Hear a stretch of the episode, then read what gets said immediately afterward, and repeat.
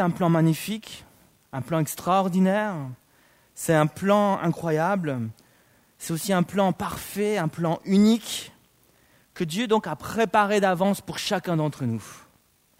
Le prophète Jérémie, on l'a vu euh, euh, ce verset, le prophète Jérémie a dit euh, de la part de Dieu, ou Dieu a dit au travers du prophète Jérémie, ces versets qui nous touchent chacun. Moi-même, quand j'étais plus jeune, je ne sais, pas, pourquoi, mais essentiellement quand on est jeune, ce verset nous touche certainement parce que euh, quand on est jeune, on, cherche vraiment à comprendre quelle va être notre destinée. On, a des choix importants à faire. Et puis Dieu nous parle au travers de ce verset et nous dit, euh, moi, dit l'Éternel, Jérémie, euh, chapitre 29, verset 11, moi, dit l'Éternel, moi, dit Dieu, je connais les projets, je connais les plans que j'ai formés, que j'ai préparés d'avance pour vous, sont des projets, des plans de bonheur et non de malheur, afin de vous donner un avenir et de l'espérance. Et j'ai trouvé euh, une autre version, euh, alors j'étais en train de télécharger une application de la Bible sur mon smartphone, pas faire de pub, pas dire la marque, vous savez tous que je suis pas iPhone, moi, hein, vous savez bien. Euh, D'ailleurs, le nouveau est sorti, hein, je ne parle pas de iPhone, je parle du BlackBerry. J'ai trouvé une autre version, alors que je télécharge cette application de la Bible, c'est la version Osterwald, c'est une version que je connaissais mais que je lis vraiment pas quasiment jamais. Mais elle est intéressante parce que ce même verset, voici comment euh, euh, Osterwald traduit, car je sais que les pensées que j'ai sur vous, dit l'Éternel, sont des pensées de paix et non pas d'adversité ce ne sont pas des pensées d'adversité. Je ne suis pas votre adversaire. Ce sont des pensées de paix pour vous donner une fin telle que vous l'attendez.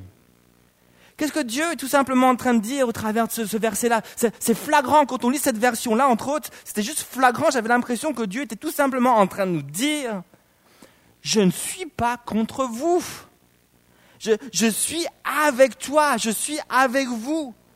Je suis pas, euh, je suis avec vous pour votre bonheur. Je suis avec vous pour votre paix. Je suis pas avec vous pour que vous soyez malheureux. Quand je lis ce verset, c'est flagrant, ça me saute aux yeux, j'ai l'impression que Dieu me dit, Michel, je suis avec toi pour que tu sois heureux. Et il y a un autre verset dans, dans Romains chapitre 8, verset 28, qui nous dit ceci, toujours dans le même sens. Il est dit, nous savons du reste, aussi un verset qu'on aime bien, nous savons du reste que toute chose concourt au bien de ceux qui aiment Dieu. Une autre version, la parole de vie, qui est une parole simplifiée, dit ceci, Dieu fait tout pour le bien de ceux qui ont de l'amour pour lui. Alors, euh, qu'est-ce que la Bible nous enseigne? Qu'est-ce que Dieu cherche à nous dire au travers de son livre? Il cherche tout simplement à dire, je t'aime. Et parce que je t'aime, je veux ton bien. Alors approche-toi de moi, aime-moi, et moi, en retour, je vais t'aimer. Parce que je n'attends que ça. Je veux t'aimer, dit Dieu. Je veux être avec toi. Je veux t'entourer de mes bras. Je, veux être avec toi pour que tu sois heureux. Je veux te relever. Je, veux, que tu sois comme un poisson dans l'eau. Ça me faisait penser euh, à, cette, expérience que j'ai vécue alors que j'étais euh, en train de, Je devais enseigner des, jeunes, ça fait quelques années en arrière. Et, et puis à la fin, donc, j'ai prié pour tous ces jeunes qui étaient là. C'était dans un atelier, dans une convention. C'était en Belgique. Et puis, euh, euh, je, commençais à prier pour ces jeunes. Et puis, à un moment donné, alors que je prie pour ces jeunes, alors que ces jeunes, un peu comme, comme, comme, comme ici, les jeunes s'avancent. Et puis, je priais pour eux. Et puis, alors que j'arrive euh, à la hauteur d'une jeune fille, soudainement, j'ai cette vision où je vois comme un bocal. C'était en fait un petit aquarium. Et puis, il y avait de l'eau dedans. Puis, il y avait un poisson rouge qui sautait, puis qui retombait dans l'eau, puis qui sautait, puis qui retombait dans l'eau. Puis, je sentais dans mon cœur, alors que je vois cette vision, euh, je chante de la joie, puis je que Dieu me dit ben, que, que, je veux vraiment répandre ma joie sur cette jeune, et puis, et puis je la vois un peu, puis tu me disais, je, la vois comme un poisson dans l'eau, et puis je, je dis, Seigneur, c'est bizarre, des fois, des fois, je sais sais pas à vous, mais des fois, Dieu, il peut donner des choses qui nous semblent bizarres. Plusieurs fois, ça m'est arrivé euh, de, de donner des choses à des gens que je trouvais complètement bizarres pour moi. Mais pour la personne, c'était pas bizarre. Et, c'est là qu'on euh, doit apprendre à aussi à dire des choses par la foi. Euh, bien sûr, il faut que ça vienne de Dieu au départ. Et je partage ces choses-là, cette jeune fille, puis soudainement, euh, alors que je lui partage ça, je lui partage la vision, puis je lui dis voilà, puis je sens la joie, puis je sens voilà Dieu, Dieu est dit qu'il te voit comme un petit poisson dans l'eau. et, puis alors que je suis en train de lui partager ça, il y a soudainement une, une joie qui lui tombe dessus. Bam Et puis elle se met à rire, elle a un fou rire qui est là, qui est contagieux. Les autres jeunes commencent aussi à rire. Puis j'avais devant moi tous des petits poissons qui sautaient. C'était, c'était juste incroyable. Et, et, je crois dans mon cœur que Dieu veut vraiment répandre sa joie. Je vois des poissons rouges devant moi. Vous êtes des poissons rouges et vous allez tous sauter avec moi, ok? Mais vous allez rester dans l'eau, il faut pas, faut pas sauter. Euh. Moi, j'avais des poissons rouges quand j'étais petit, hop, ils sautaient, le chat, il passait. Ça, c'est pas heureux, ça, c'est pas marrant, ça. Hein. Et je suis en train de réfléchir d'ailleurs pour en acheter un ou deux pour ma petite fille. Ouais, bon. On verra. Le psaume 97, verset 11 nous dit La lumière est semée pour le juste et la joie pour ceux dont le cœur est droit. Dieu, donc, encore une mesure de joie pour toi. Une mesure de joie pour chacun d'entre nous. Il veut ton bonheur. Imagine que, euh, je sais pas, parle toujours, on, parle souvent de ce sujet-là, mais imagine que tu es en train de prier, tu es, une jeune fille, bon, tu peux aussi être un jeune gars, mais je prends l'exemple d'une jeune fille, puis, et puis tu pries, et puis tu pries pour ton futur mari. C'est un sujet qui vient souvent, hein. mais tu pries, tu dis Seigneur Jésus, voilà, tu vois, là, je suis seule et j'aimerais bien être avec quelqu'un. Puis, soudainement, tu as, un nom qui vient dans ton esprit. Tu as des pensées qui viennent dans ton esprit. Tu dis, ah, tu es un peu bizarre, tu as le nom qui vient là. Puis tu dis, ah, c'est quoi ce nom? T'es sérieux, Seigneur? Gustave? J'invente le nom. Je, me suis dit, la personne ici qui s'appelle Gustave. C'est sûr? Gustave, t'es sérieux? T'as ces pensées-là qui viennent, Gustave? Qu'est-ce que tu veux dire? Et puis, et, puis tu, penses à Gustave dans le groupe de jeunes, et puis tu n'as aucune affinité avec Gustave. Il est gentil, Gustave. Il n'est pas du tout déplaisant, mais tu n'as aucune affinité. non, franchement, tu te dis, ça ne peut pas marcher avec Gustave. Et puis, tu, au groupe, dis quand même, bon, si jamais, c'est peut-être de Dieu et tout ça. Puis tu vas au groupe de jeunes, et puis il y a d'autres jeunes qui viennent vers toi, qui disent, hé, hey, t'as pensé à Gustave, vas-y, toi. Tu sais, il y a certains jeunes qui aiment bien faire ça. Hein. Eh, je te verrai bien avec Gustave, hein. hein. Je te verrai bien avec Gustave, hein. Et puis tu dis, ah, c'est peut-être, ah, c'est, de Dieu ça. Et puis tu vas vers Gustave, tu apprends à le connaître, et puis, puis tu crois que Dieu t'a parlé vraiment, et puis tu cherches à le connaître, mais, mais, mais il n'a rien à faire, il n'a pas d'affinité, il, il, te plaît pas vraiment, il, est gentil, ok, il est tout mignon, tout ce que tu veux, mais ça passe pas, il n'a pas d'affinité, puis sens même que que si tu, tu, tu, te mets avec lui, euh, tu ne seras pas, seras pas heureuse. Tu seras pas heureuse. Mais, mais, mais, mais, mais tu te dis quand même, mais Dieu, c'est ça, que tu veux pour moi?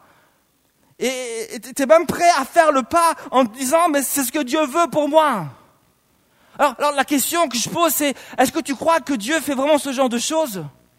Est-ce que tu crois vraiment que Dieu va te demander d'entreprendre une relation euh, sachant que tu n'es pas heureux, sachant que, que, que, que, tu n'es pas bien, sachant que, que tu n'es pas épanoui? Est-ce que Dieu fait ce genre de choses?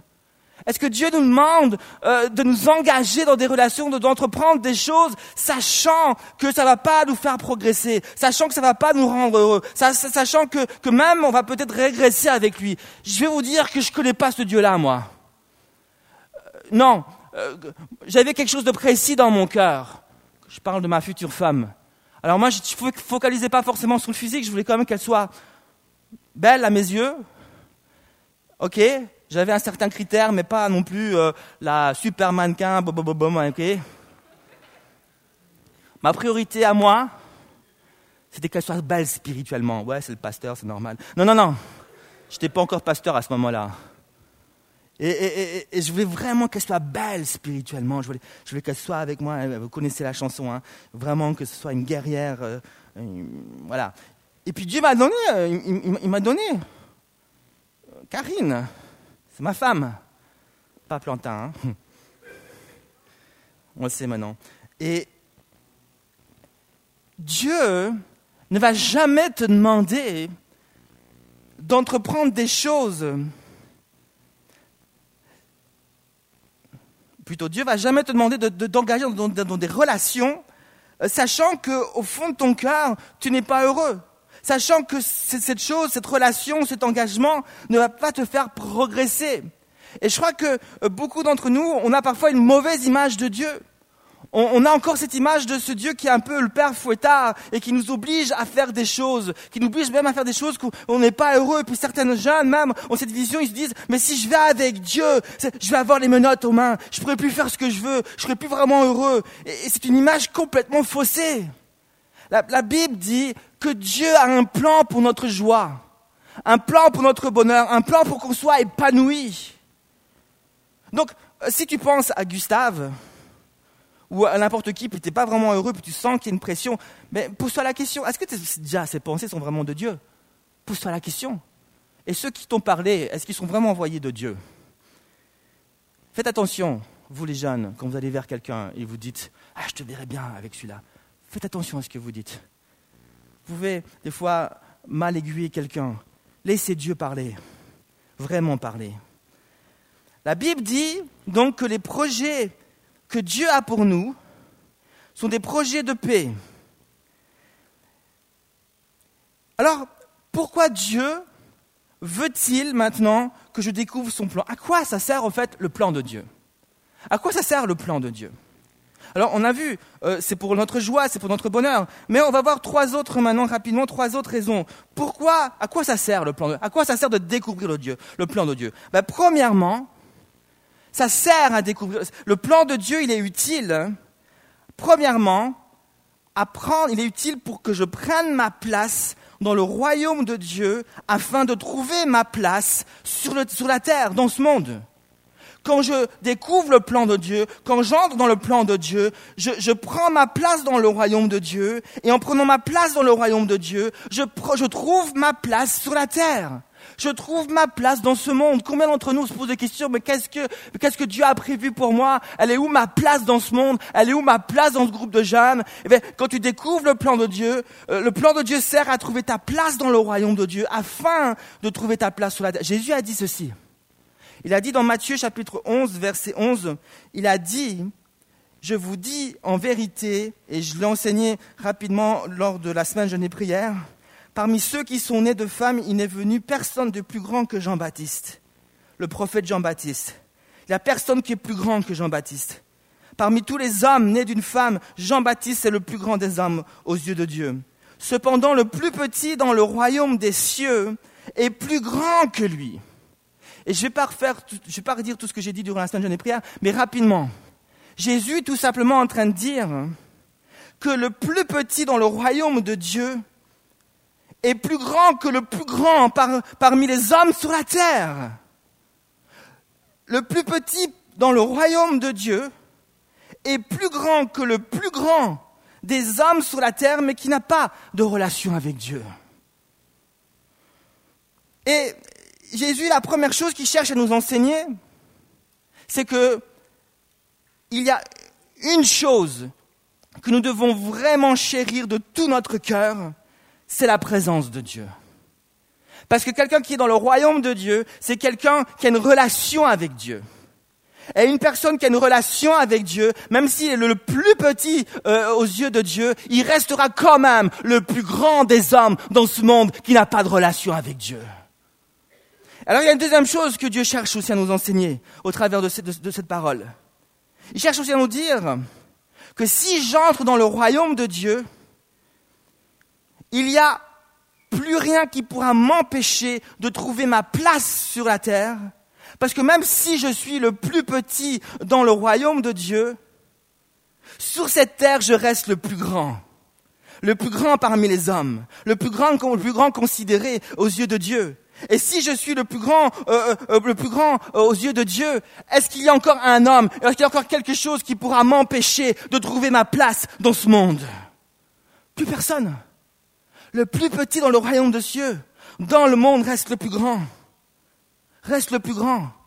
Et quand tu trouves ta place dans le royaume de Dieu, lorsque tu chéris ta relation avec, avec Dieu, dans ce monde, sur cette terre, il n'y a plus personne, il n'y a plus rien qui peut t'empêcher de venir et de trouver ta place. Parce que Dieu est avec toi et Dieu ouvre le chemin pour toi. À quoi sert de trouver, de découvrir, d'entrer dans le plan de Dieu à trouver, à prendre ta place dans le royaume de Dieu afin de trouver ta place dans ce monde. À quoi sert le, plan de Dieu?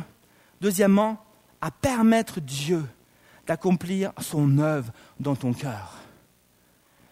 Parfois, on parle de bonheur, on parle de joie, mais c'est vrai que parfois, et même souvent, je dirais même dans, toujours même, Dieu, alors qu'on rentre dans son plan, Dieu va nous placer à côté de gens avec qui on n'aura pas forcément toujours des affinités.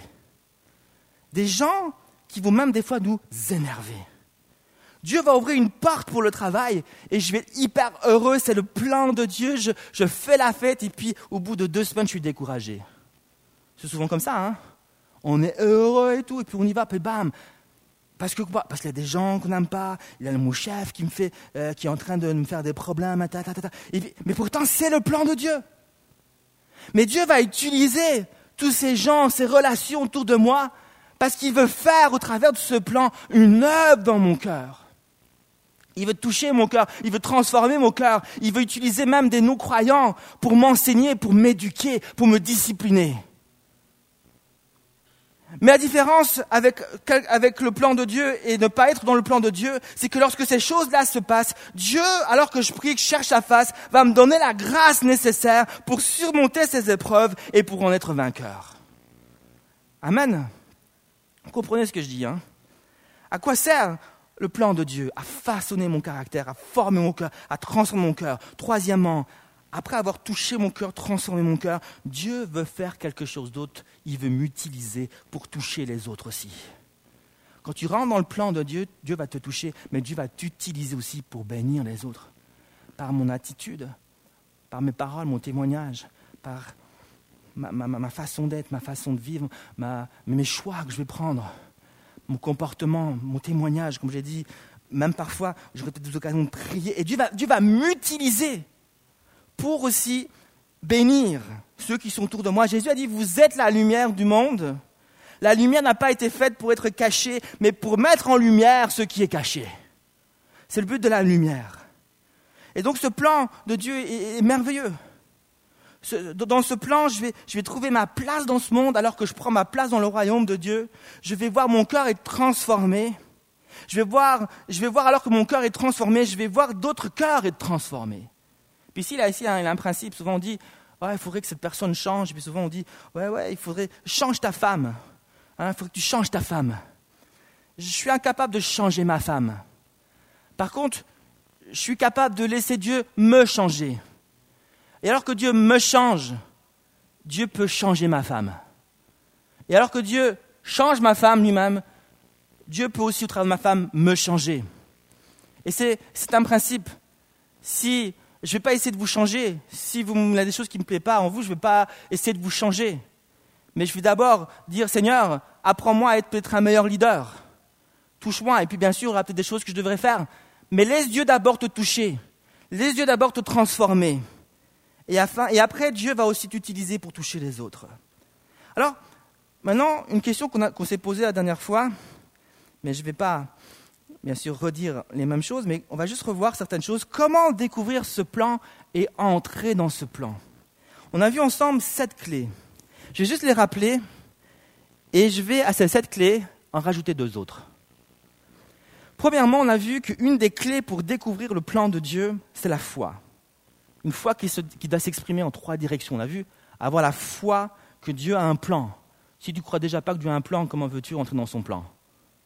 Avoir la foi que Dieu m'aime. C'est important de comprendre que Dieu m'aime. Si je suis convaincu que Dieu m'aime, alors je sais que Dieu est avec moi et puis que Dieu ne va pas me laisser tomber, Dieu sera avec moi, et puis Dieu a un plan pour moi, et puis Dieu va me donner son plan. Avoir la foi, troisièmement, que Dieu est tout-puissant.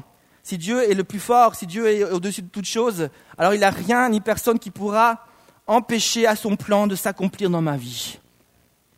Deuxième clé, la prière, qui est la prière d'écoute.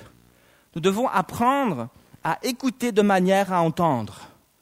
Beaucoup d'entre nous, nous écoutons, mais pas dans le but d'entendre. On écoute, mais on ne s'attend pas vraiment à ce que Dieu parle. On ne s'attend pas vraiment à entendre Dieu parler. Et on doit apprendre à exercer ce que j'appelle une écoute active. Et quand on se place devant Dieu, on doit croire que Dieu est vraiment là, et que Dieu a une bouche, et qu'il parle, et qu'il veut nous parler. C'est une étude que je vais donner euh, samedi prochain dans un groupe de jeunes à Nyon. Ceux qui veulent venir avec moi, j'ai ah, j'ai une sept places maintenant. Donc j'ai J'ai six places. Si vous intéresse, samedi prochain, 18h30, à Nyon. Troisième clé, s'entourer de bons conseillers. Proverbe 15, 22 nous dit ceci. Quand on ne demande jamais conseil, les projets échouent. Mais avec beaucoup de conseillers, ils réussissent. Il y a un exemple flagrant, dans la parole de Dieu par rapport aux bons conseillers et mauvais conseillers. C'est l'histoire de Roboam, qui est le fils de Salomon, qui est donc le petit-fils du roi David. Et lorsque Roboam va monter sur le trône, il a tout le peuple d'Israël qui va l'entourer et qui va lui faire une demande. Ils vont, ils vont dire à Roboam, écoute, ton père Salomon a été dur avec nous. Alors nous, on a une petite demande. On aimerait que tu puisses vraiment alléger notre fardeau. Alléger le fardeau que ton père a placé sur nous lorsqu'il était le roi. Et puis Robin m'a dit, écoutez, rentrez chez vous, revenez dans trois jours, et je vous donnerai la réponse. Alors ils vont partir, et puis la Bible dit qu'il va y voir euh, les vieux, les anciens, les conseillers de son père, et il va les écouter. Et puis les anciens vont dire, écoute Roboam, euh, nous on te conseille de faire ce que le peuple dit. C'est notre conseil. Allège le peuple. Et si tu fais ça, ben, tu vas gagner leur cœur pour toujours. Mais Roboam, il va s'endurcir. Je ne sais pas pourquoi, et peut-être il, est, se dit, c'est des vieux, ils ne savent pas trop ce qu'ils disent, tout ça. Et puis la Bible dit qu'il va se tourner vers des plus jeunes, ceux de son âge, des gens de son âge, des amis à lui, des potes. Il va se tourner vers lui. la Bible dit qu'il va, se tourner vers, des jeunes, vers, ceux avec qui il a, grandi, avec des gens avec qui il a grandi. Et puis il va leur poser la question. Et ces jeunes vont dire, écoute Robin, n'écoute pas ces vieux, hein. ça c'est moi qui dis, j'imagine. Voici ce que tu vas dire à ce peuple. Puis, écoutez, il va dire, mon père, tu vas leur dire ceci, mon père vous a traité durement, alors je vais vous traiter encore plus durement. Tu vas leur dire ça. Il a utilisé un fouet. Moi, je vais utiliser un fouet avec des pointes. Tu vas leur dire ça. Et puis, il va écouter leurs conseils, il va leur dire. Et la Bible dit qu'après, suite à ces paroles, le royaume euh, euh, d'Israël va être divisé et Robam va régner, juste sur, une petite partie euh, du peuple d'Israël. Pourquoi? Parce qu'il a écouté des mauvais conseillers. Et s'entourer de bons conseillers, c'est super important.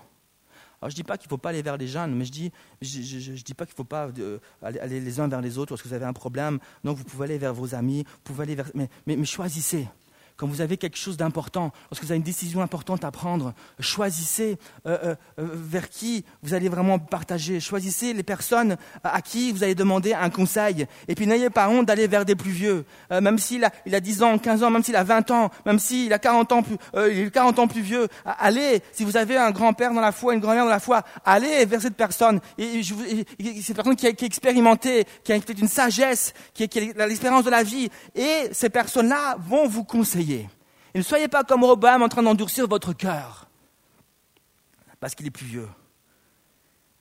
Quand, quand, on ne demande jamais conseil, les projets échouent, mais avec beaucoup de conseillers, ils réussissent. Et que Dieu vous donne du discernement.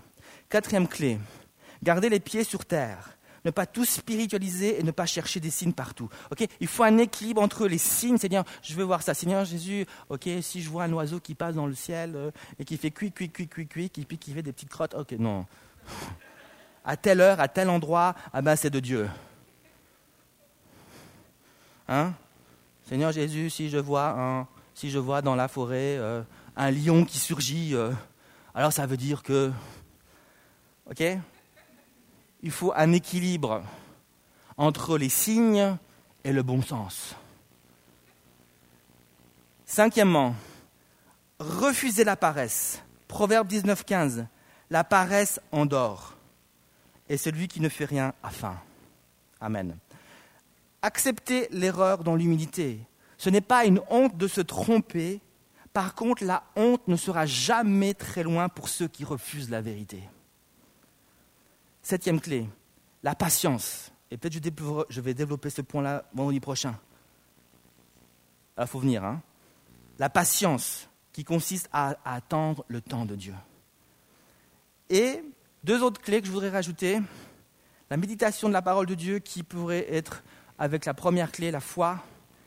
méditation de la parole de Dieu. La Bible dit que la foi vient de la, de la parole de Dieu. Donc, lorsque tu médites la parole de Dieu, tu vas connaître la parole de Dieu. La connaissance de la parole de Dieu va engendrer la foi et la foi va ouvrir les portes du cœur de Dieu, la, porte du cœur de Dieu, la porte du plan de Dieu pour ta vie.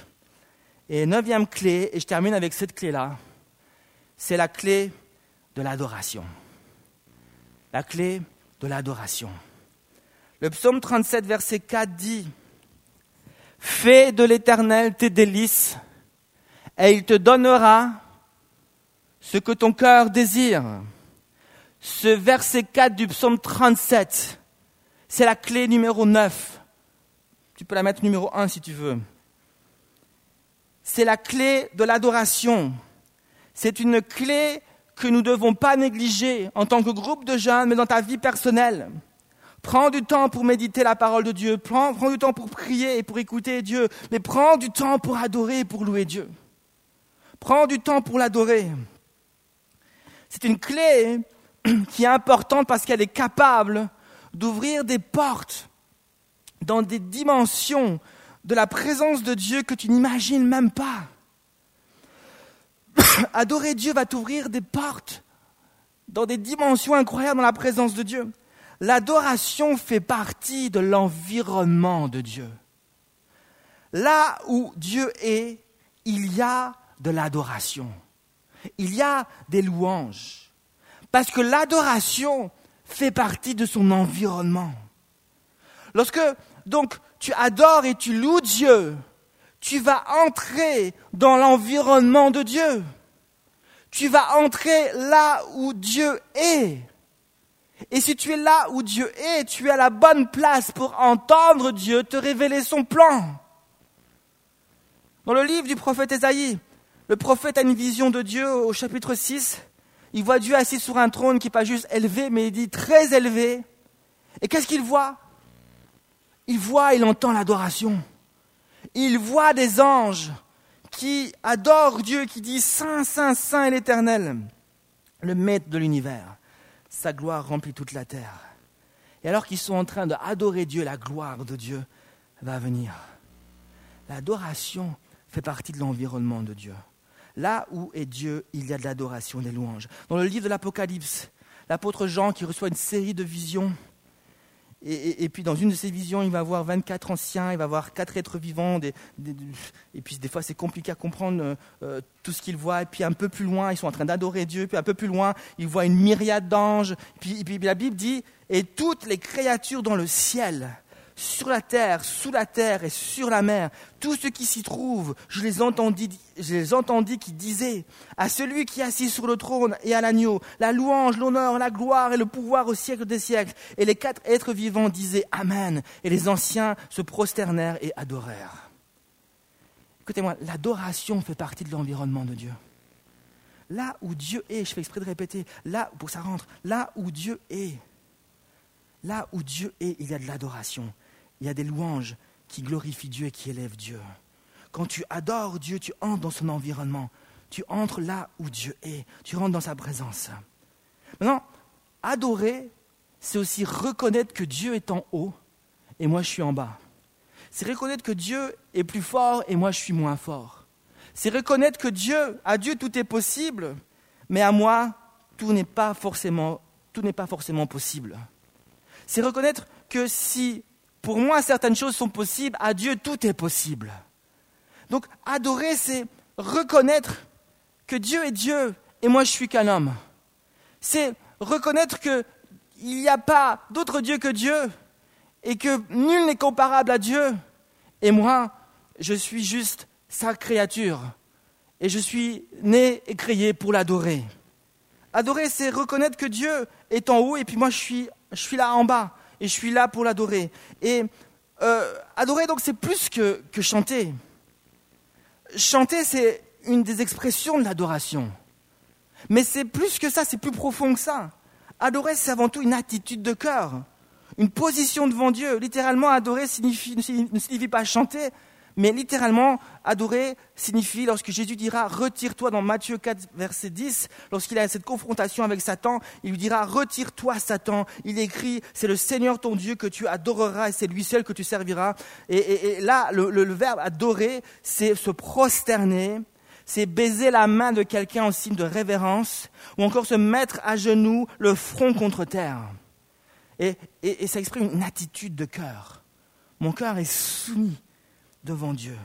C'est avoir un cœur fondu, un cœur qui est fondu devant Dieu, un, cœur qui n'est pas dur, qui résiste, mais un cœur qui, reconnaît que Dieu est, Dieu, un, cœur humble, euh, un cœur qui est disposé et disponible pour écouter Dieu et se laisser servir par Dieu. Alors qu'est-ce que le chant dans l'adoration? Comme je l'ai dit, c'est une, des expressions de l'adoration.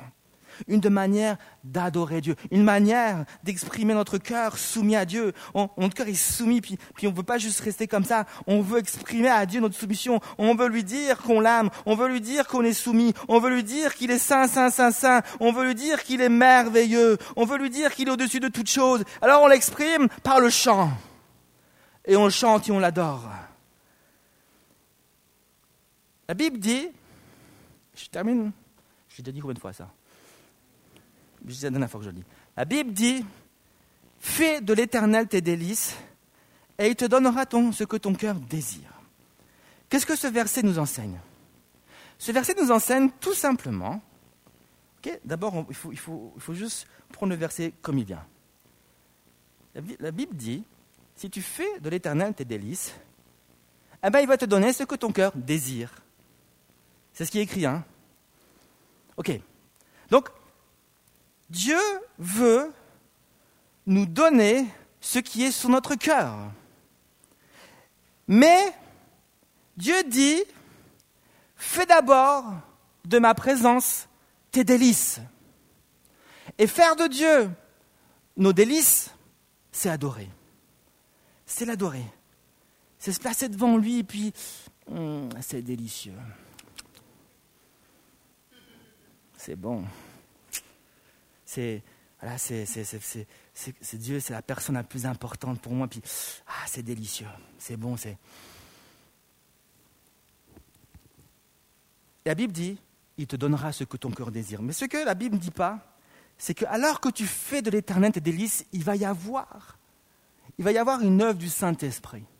Il va y avoir essentiellement trois choses qui vont se passer. Il va y avoir une opération, il va y avoir un don, et il va y avoir une transmission. Là, je lis entre les lignes. Hein. Il va y avoir une opération. Alors que tu fais des talents et des délices, Dieu va opérer ton cœur. Dieu va enlever ton cœur de pierre. Alors que tu l'adores et que ton cœur est peut-être de pierre, ton cœur est dur, ton cœur n'arrive pas à recevoir les choses de Dieu, Dieu va opérer ton cœur. Dieu, la Bible dit dans Ézéchiel 36, verset 26, il va ôter ton cœur de, pierre. Et alors que tu continues de, de l'adorer, il va y avoir un don. Dieu va, alors qu'il enlève ton cœur de pierre, va mettre en toi, placer en toi un cœur de chair. Un cœur de chair, un cœur qui est maintenant disposé à, recevoir les choses de Dieu. Comme je l'ai expliqué euh, dernièrement, euh, le cœur de chair, ce n'est pas un corps encore transformé. Non, ton cœur a été touché par Dieu, mais ton cœur n'a pas encore reçu la présence de Dieu. Ton cœur maintenant est, disposé, ton cœur n'est plus dur, il est de chair, il est, prêt à entrer dans les choses de Dieu. Et là, il va y avoir une transmission. Dieu va te transmettre son esprit, qui est son cœur. Il va te transmettre son cœur, il va te transmettre ses pensées, il va te transmettre ses désirs, il va te transmettre son plan. Et le cœur de Dieu, dans cette transmission, va devenir ton cœur. Et ton cœur sera comme le cœur de Dieu. Et là, ton cœur est maintenant prêt. Et Dieu est maintenant prêt à exaucer ton cœur. Parce qu'il y a eu, une opération, un don, une transmission. Dieu exaucera ton cœur si ton cœur est transformé par Dieu. Fais de l'éternel tes délices et il donnera ce que ton cœur désire. Dans la mesure où ton cœur a été touché par Dieu, dans la mesure où tu as reçu le cœur de Dieu en toi. Alors que tu reçois le cœur de Dieu, alors que tu reçois les désirs de Dieu et que, et, que tu vois ces choses et que ces choses sont délicieuses à tes yeux, ces choses sont merveilleuses à tes yeux, alors Dieu exauce ton cœur.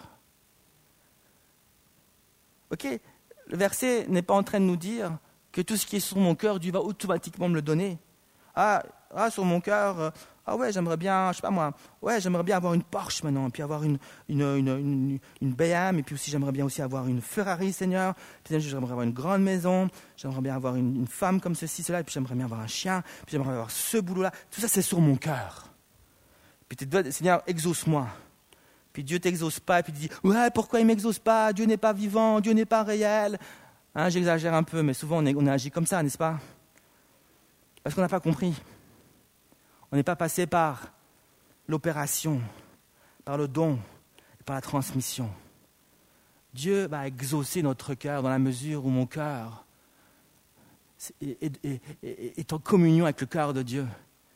Et c'est comme si le cœur de Dieu, c'était mon cœur. Et mon cœur, c'était un peu comme le cœur de Dieu. Et, puis Jésus a dit ça, il a exprimé ça dans Jean 17.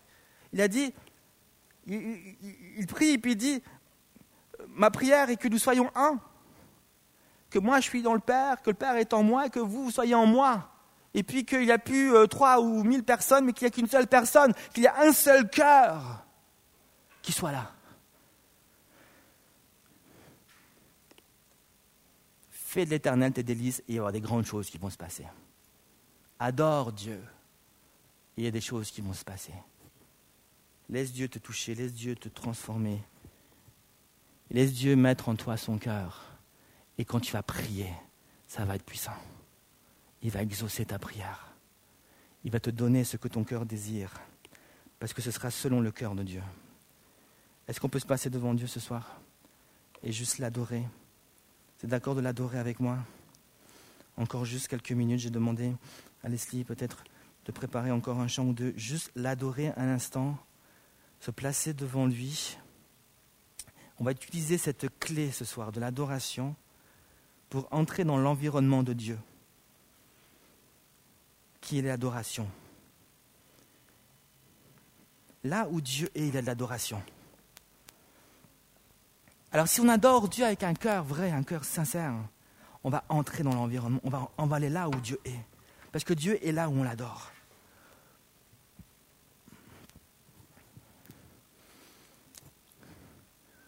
Ce soir, Seigneur Jésus, je prie, alors qu'on t'adore ce soir, alors qu'on va encore prendre juste quelques minutes pour se placer devant toi, pour t'adorer, Seigneur Jésus, là où nous sommes. Je prie vraiment pour que tu te manifestes à nos cœurs, tu te révèles à nos cœurs, tu nous donnes une vision de toi, tu, tu, tu, déposes dans nos vies tes pensées, tes rêves, tes désirs, tu manifestes ta gloire dans nos vies. Seigneur Jésus, apprends-nous à t'adorer. Euh, que, nous soyons, tu as dit, Seigneur Jésus, je recherche des adorateurs en esprit et en vérité. Seigneur Jésus, tu recherches des jeunes qui vont t'adorer en vérité. Alléluia. Amen.